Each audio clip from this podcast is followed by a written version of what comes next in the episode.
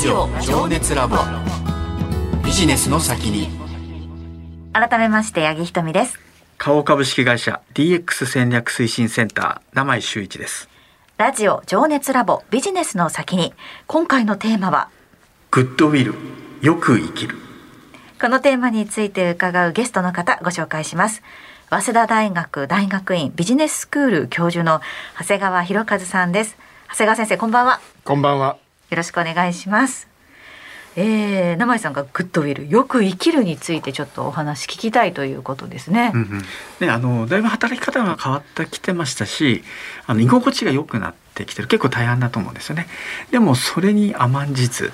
どういうその人生を送ったらいいのかって結構考えてる人多いと思うんですよ。まあその辺ちょっとお聞きしたいなというふうに思います。はい。長谷川先生いかがでしょうか？グッドウィルこのテーマですね。はい。まああの当然ながらあの人生いろんな生き方があって多様性が多い組織社会っていうのは幸せだと思うんですね。うんうん、まあちょっとこう引き慣れでいけば今ウクライナ大変な状況になってるんですけれども、うん、まあ仕事もそうですけれどももう生きるってこと自体がですね、もう選択肢が限られちゃってて、もうどうやって生き延びるかっていうねもうその一点しかねもう選択肢はないと思うんですね。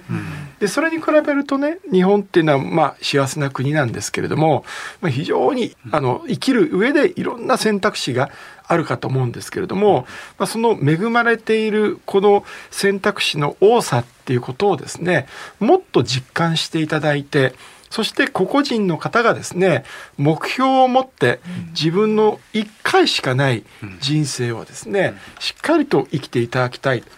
でそれをやっぱり体感していただきそれを考えること自体がですね私はグッドウィルだというふうに思います。その社会に流されてしまう受け身としての自分じゃなくて主体的に生きるという意味で私は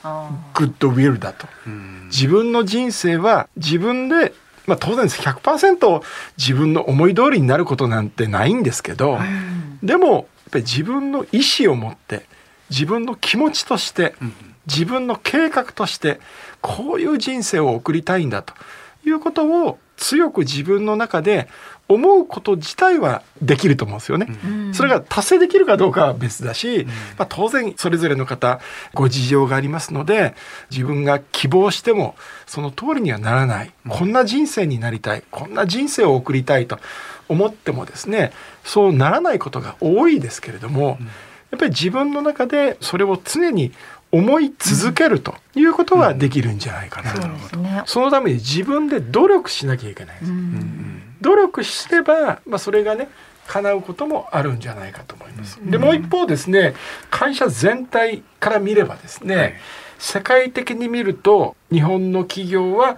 付加価値生産性がものすごく低い。あるいは自己資本利益率といって ROE と呼ばれるですね、うん、ROE で見ても同じことなんですけれども、うん、まあ、いわゆる会社全体のですねこう効率がものすごく低いんです。うん、でこれを上げるためにはどうしたらいいのかっていうのを経営者も、まあ、当然日本政府もいろいろ考えてるんですけれども、それよく言われる生産性の向上ってやつですよね。で、ね。えー、当然生産性の向上っていうのは分子と分母がありますので、うん、でこの率を上げるためにはですね、うん、まあ、手っ取り早いのはですね、えー、労働者の数を減らせば効率は上がるんですよね。ね。うん、ということで正社員の数を減らして、派遣とかですね非正規労働者の数を増やすということで、見せかけのね生産性を上げるということもたまにやられるんですが、これは本質的ではないんですね。やっぱり働いてる人たちがものすごく生き生きと目的を持って働くことによって従来よりももっと効率的な仕事をして単に時間あたり効率っていうだけじゃなくて、付加価値がもっともっと高いものになっていく、うん、AI が今流行ってますが、うん、AI にできることはどんどんどんどん任せて機械に、うん、機械にできることが人間をしてたら意味がないんですね、でそういうことはどんどん任せて、特に大事なのは倫理システムですよね。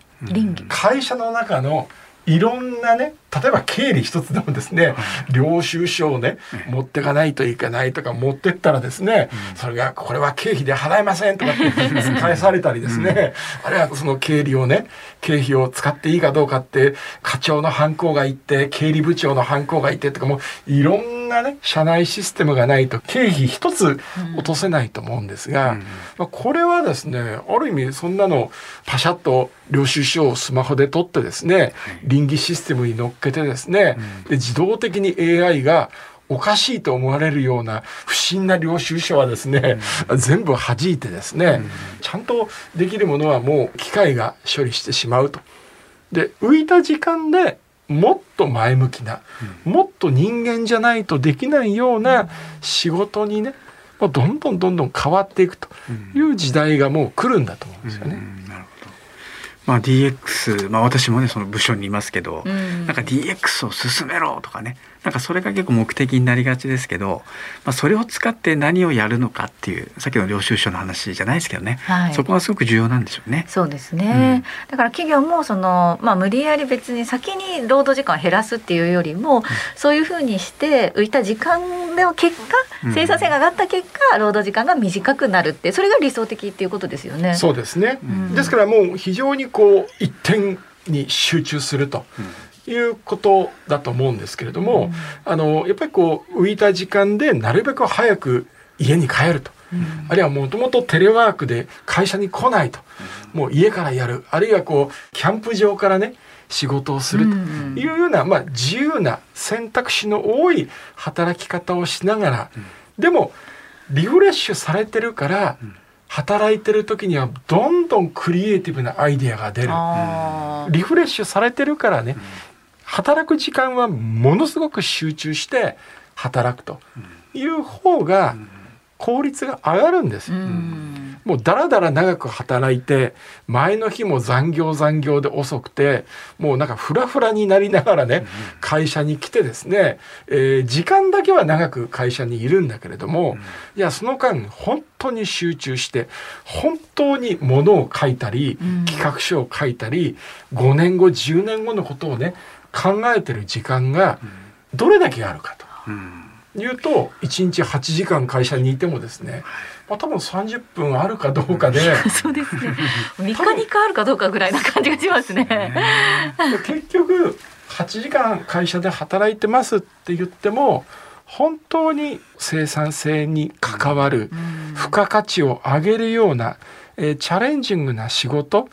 を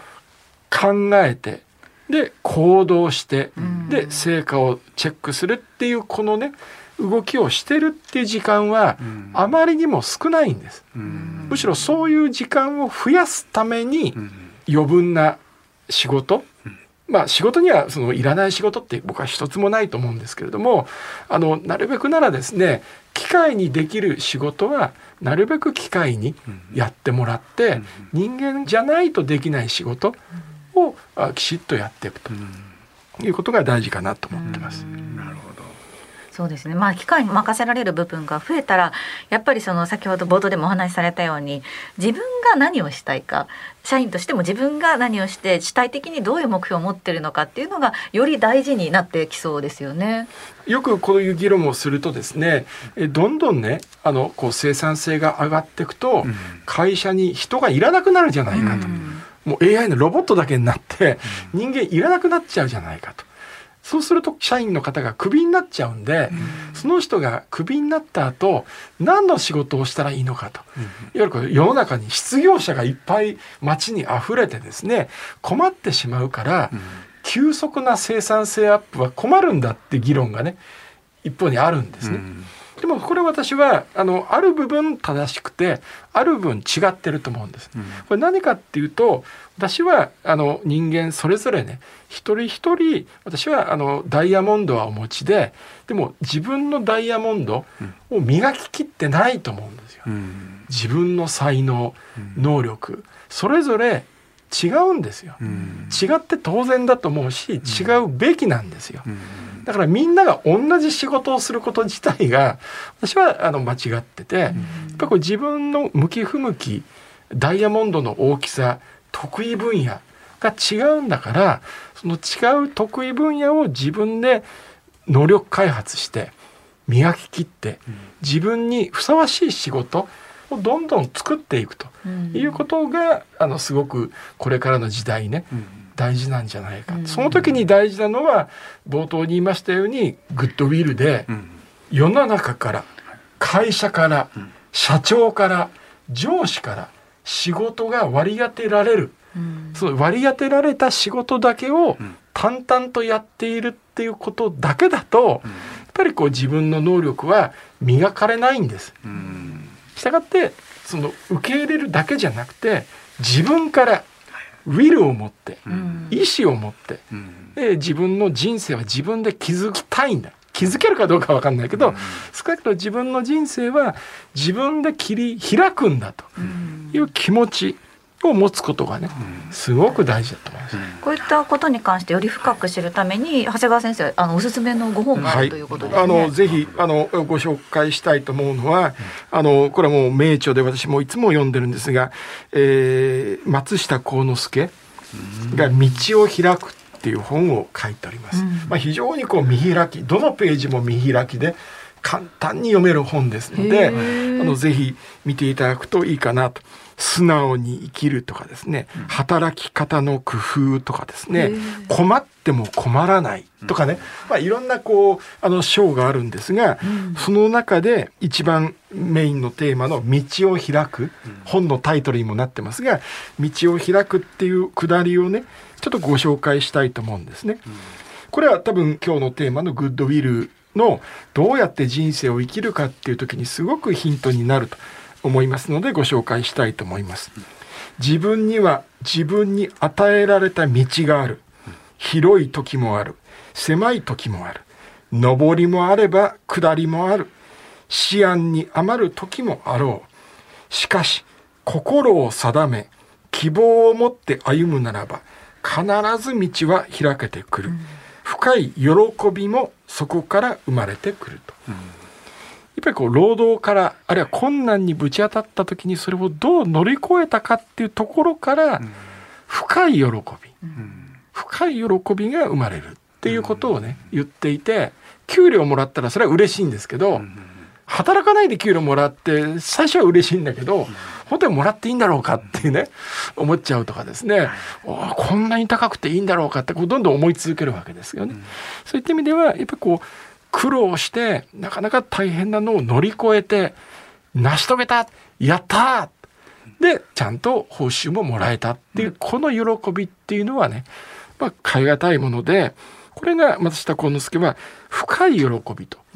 いうふうに言ってるん。だと思うん。ですよね。言葉でも心を定めっていう言葉がありましたからね、やっぱり自分がどん。なことをしたいのかっていうのをはっきり持つことっていうのはね、松下さん。も大事だっていうふうにお話しされてるというふうに思ったんですけれどもそろそろお時間が迫ってまいりました。生井さん今回のテーマは「グッドウィルよく生きる」についてい。かがでしたか、はい、そうですね。やっぱりあの受け身じゃダメだというのと、まあ、受け身じゃダメな代わりにやっぱり自分がどうしたいのかっていうのはやっぱりないとダメだと思うんですよね。ですから自分がこう主張してそれを計画に終わらせずちゃんと実行することが大事なんだろうなというふうに思いました。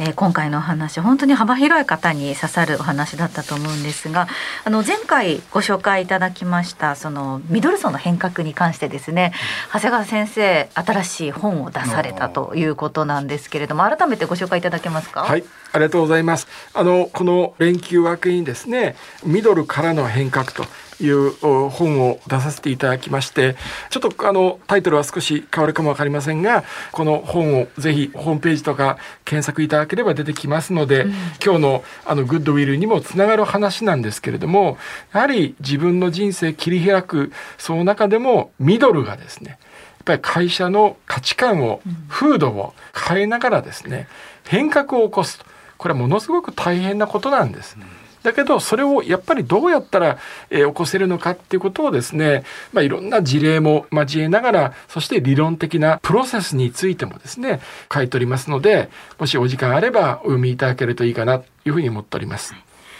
というわけで早稲田大学大学院ビジネススクール教授の長谷川博和さんにお話を伺いました。長谷川先生2回にわたりありがとうございました。ありがとうございました。ジオ情熱ラボビジネスの先に。